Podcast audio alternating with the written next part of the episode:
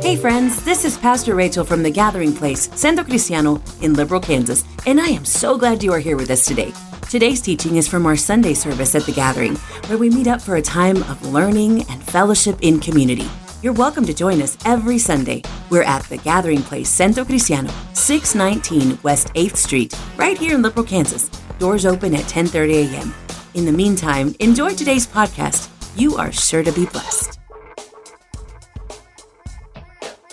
Now, I want us to understand something.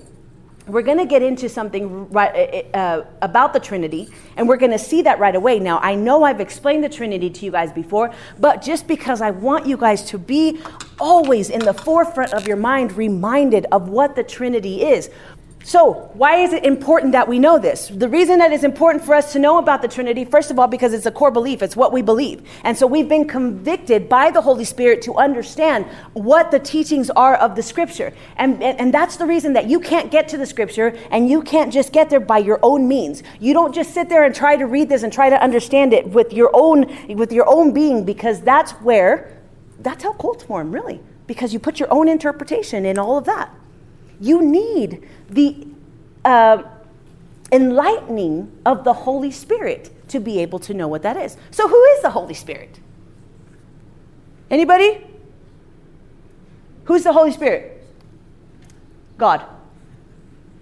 God the Father, God the Son, God the Holy Spirit. God the Father is our creator. God the Son is who? Jesus. Jesus. And the Holy Spirit is God the Holy Spirit. God the Father, He is for us. We just talked about God the Father, how He loved us so much that He gave His only Son, God the Son, God Jesus, who's with us. He gave the, the, the Son so that He could come walk with us, walk before us, so that He could leave examples for us. He came and left His ministry, and He, uh, uh, uh, I mean, uh, uh, performed His ministry of three years. He came and made disciples. He was Jesus, born of a woman, 100% flesh and 100% God. And then we get to God, the Holy Spirit. But the Bible, what we're going to talk about today, talks about how he's telling his disciples, I've got to go, guys.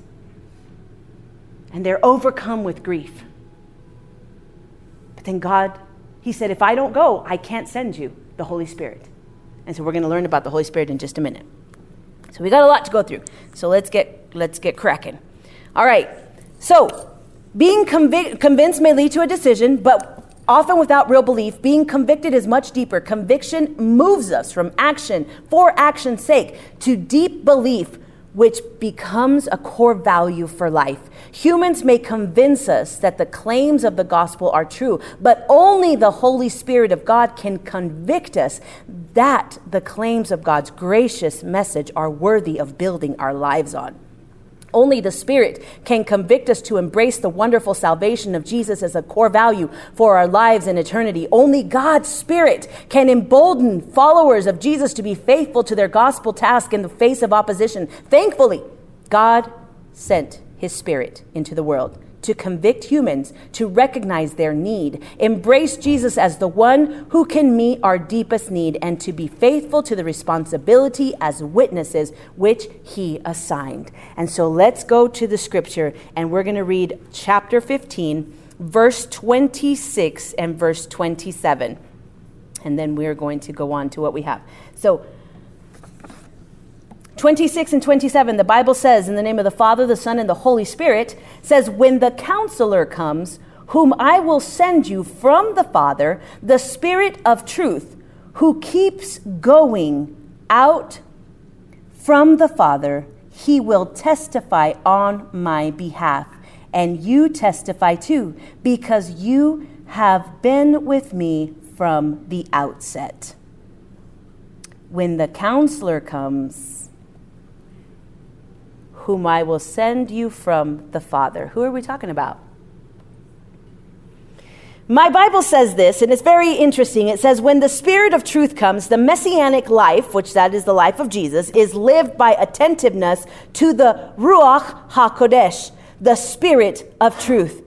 To guide believers into the truth and announce the events of the future. Yeshua virtually pre-authenticates the New Testament, which New Testament, which the disciples will write through the Ruach Hakodesh. Now, I want us to understand something very important. Uh, before we make these introductions, it seems like that's what Jesus is doing in these moments. He's saying, "When the Counselor comes, the one I will send to you from the Father."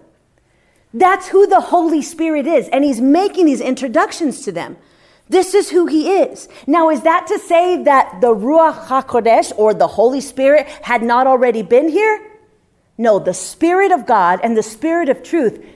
Remember in the very beginning when we talked about creation, how it hovered over the earth? The Spirit of truth, the Spirit of God. And this is exactly the way it is explained here in, in my Bible today. It says, But this has happened, oh, sorry, when the counselor comes, whom I will send you from the Father, the Spirit of truth, who keeps going out from the Father. So, what is this? This is like a breath of life, right? What happened whenever God came and He breathed what into Adam? Breath of life. So it's something that is continual. It's like God's actual breath coming out from Him continually. And that is what the Holy Spirit is.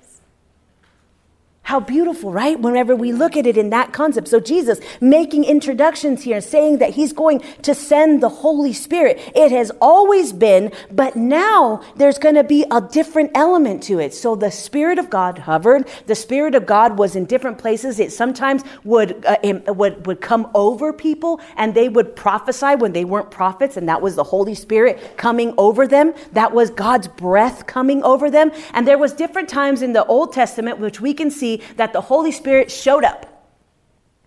But it had not ever indwelt in people. I don't know if that's a word. I made it up right now. It had never been inside people to reside there. Well, I want us to know something. The Holy Spirit, once Jesus died on the cross of Calvary, he said, I have to go. See, because Jesus was God with us, remember? So he walked and he talked and he ate and he sat and he drank and he, and he spoke with people and he ministered to people and he did those side by side. But he said, Now I'm leaving, but I have to go. And the, and the disciples were sad about it and they were just like, Well, like, what's going to happen now? He said, I'm going to send you the counselor, the helper. I'm going to send the breath of God that's going to indwell in you. So, how do we have the Holy Spirit within us? Once we receive Jesus, once we receive the sacrifice and we believe it, He comes and indwells inside us. Okay? That is God in us through the Holy Spirit. Do we understand that this morning? Okay. So let's keep going. Um, so we see that he's sending, he said, that's, that's, that's how he begins with that, right? Saying those words, he says, um, who keeps going out from the Father, he will testify on my behalf. Now, we're going to backtrack in just a minute, but I want us to just finish out that rest of that, that verse because he says, He will testify on my behalf. So I want us to take this away. The Holy Spirit speaks about what? About God. He speaks of himself he speaks about God. The Holy Spirit, a lot of times we say, well, the Holy Spirit came over and I just, they, they, they prophesied over me. They said all these things about, okay, that's okay, because sometimes that will happen. But I want us to understand the Holy Spirit gives testimony. He gives witness. He gives, he gives the words about God. Not about anybody else, not about whatever else is happening around us, but about God. The Bible says in a different scripture that he comes and shares with us what he hears in the heavenlies. In other words, between God the Father, God the Son, and what's happening over there in the heavenlies. And then he comes and speaks of those things in our lives. It's a little bit, a little bit hard to uh, comprehend, but I want us to understand because I, I don't want you to think anything different.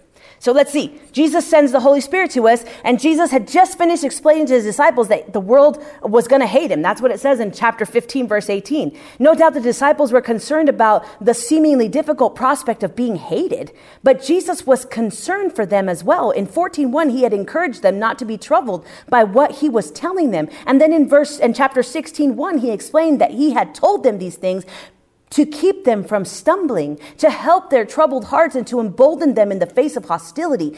And then Jesus promises in verse 26 when the counselor comes, the one I will send to you from the Father, the Spirit of truth who proceeds from the Father, he will testify about me. He will talk about God, right? But when he's referring to the Spirit of truth, I want us to understand also the word counselor. I'm sorry, let's go back. I want us to understand the word counselor. A lot of times and in different versions of the Bible, some of us are going to see that it says comforter. Some of us are going to see that it says helper. And in different translations, it says different things. As I was preparing this morning and I was doing finishing touches, I was talking to John and I was like, I hate that. I said, and sometimes we're in like, I'm, I can open up different versions of the Bible and then I'm like, I don't know which one is like the most closest to, right? The most accurate. But then the reason that I don't know that is because what I have to do is remember context, context, context. What does the scripture say? Okay, so it's telling me a counselor. So in the book of John, it talks a lot about truth. And I want us to think about this. The book of John, the book of John talks a lot about truth in the way uh, that he's telling you this is the way that you have to live. I am the way, the truth, and the life that is found there. When he talks about being connected to the vine. Why? Because that's where we're going to get our lifeline from. And so he talks a lot about truth in the book of John. And so that's the context clue that we have. So when we see the word counselor, how many of you guys have ever heard the word counselor for a lawyer? Yeah? How many of you guys have see, uh, heard a word counselor for maybe your counselor at school? So, if we were to prepare, and let's just say right now, um, I was to ask you guys real quick can we come up with a job description for a counselor? What would we say the job description would be for a counselor? Anybody? So, let's say, here we go. Let's make it up. Let's just do it together.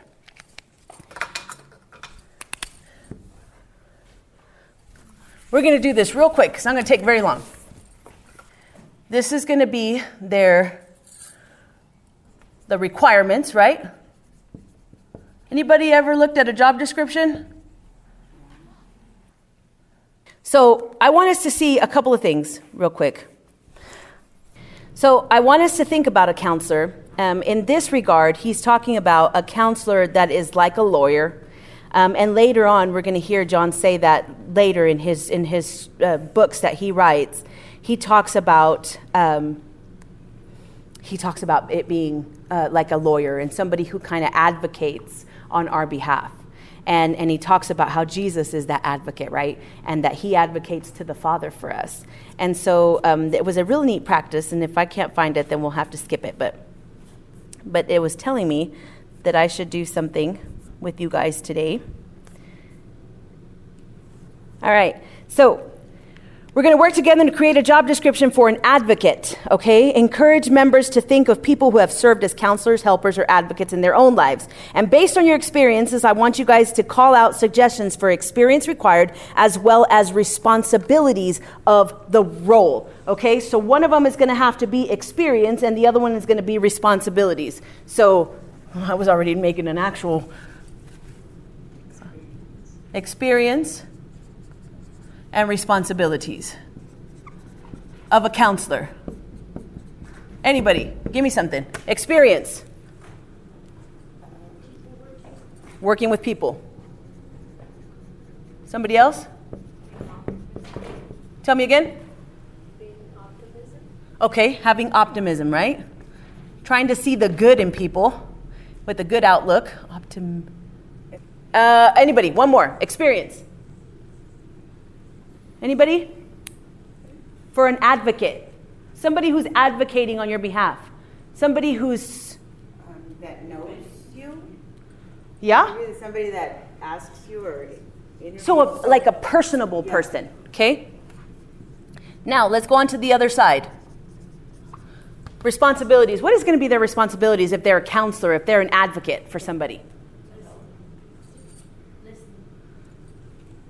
That's part of their responsibilities, okay? What else? Okay. And then how are they going to help you? Speak for you. Speak for you. Anybody else? Yeah, an advocate or somebody who's like a, a, a somebody who's advocating for you. okay. Okay, so learning to not speak on your on eh, you know, so maybe somebody who can be discerning. I'm going to say that. One more. Anybody else?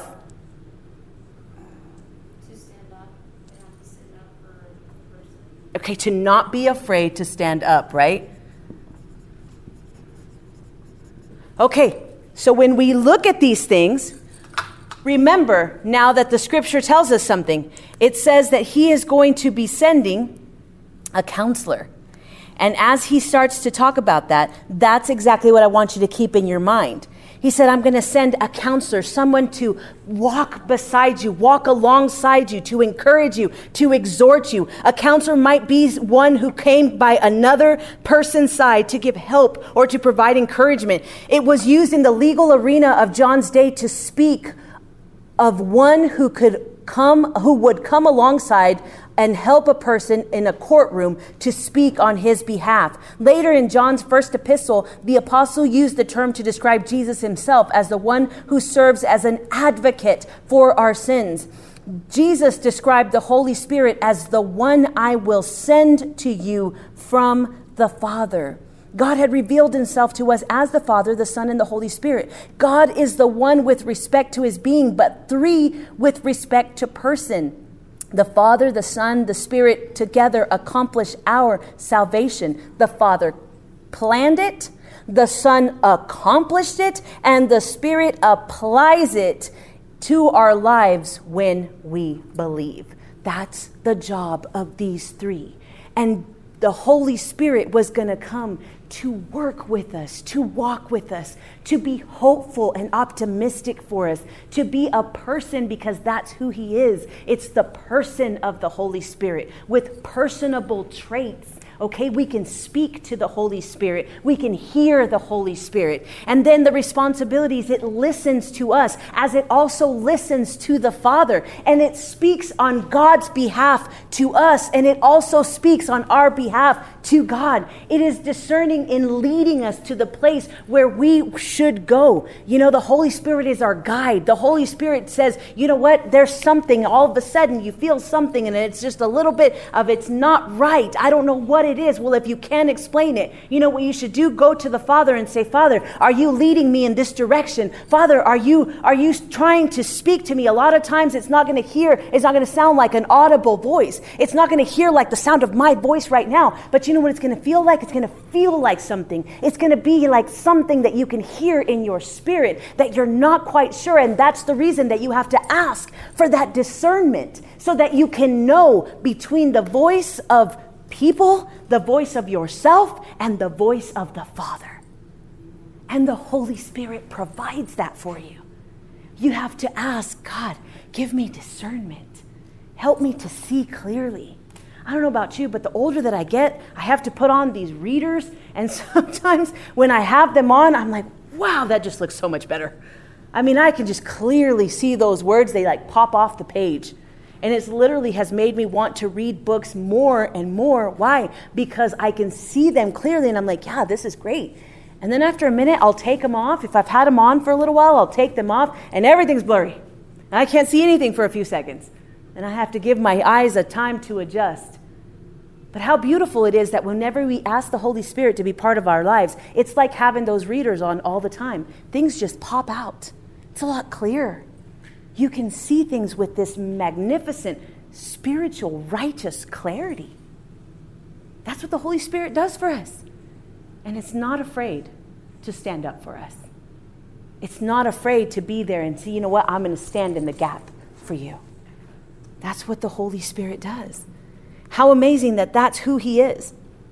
And he talks about that, and I just want us to not, not forget it. Again, the, the three in one, we talk about that. The Father planned it, the Son accomplished it, and the Spirit applies it in our lives when we believe. Jesus' words thus highlight the close relationship to the Spirit of the Father and the Son. Jesus described the Holy Spirit as the Spirit of truth And in the upper room, Jesus had described himself as the truth. And so we see more than anything that that spirit of truth, it makes sense that he proceeds from the Father because he is the spirit of truth. Amen. Amen. Amen. All right. And you have, uh, the Bible says that then on that last part right there, we see that he says, um, he will testify on, on my behalf. Okay. And then in verse 27, and you testify too, because you have been with me from the onset. You have been with me from the beginning. He reminded them of that. Jesus' disciples had been with him everywhere during his public ministry. Those three years that they had, he had spent on earth, those guys had been in all places. They had had magnificent experiences with with Jesus. But they had also experienced being chased out of town. They had experienced also being hated by the people. And now they were going to be ex- experiencing what Jesus was experiencing was he was being chased and persecuted. And then he was going to die on the cross. And where were the disciples in that moment, right? They were like, "Wait a minute, that's you want us to follow you all the way there?" I mean, is there no other way? Jesus himself said those words, but there wasn't. This was a specifically a job for Jesus and it had to take place, but the disciples were going to have to pass through difficult times as well. That's the reason that it was so necessary for them to have that advocate on their behalf. Jesus' disciples had been with him everywhere during his ministry, and for over three years they had witnessed his teaching, his miracles, and his life. Of all human witnesses, they were most equipped to testify. While the word beginning is important in establishing the eternality, e- eternality of Jesus, it is most common used in John's gospel.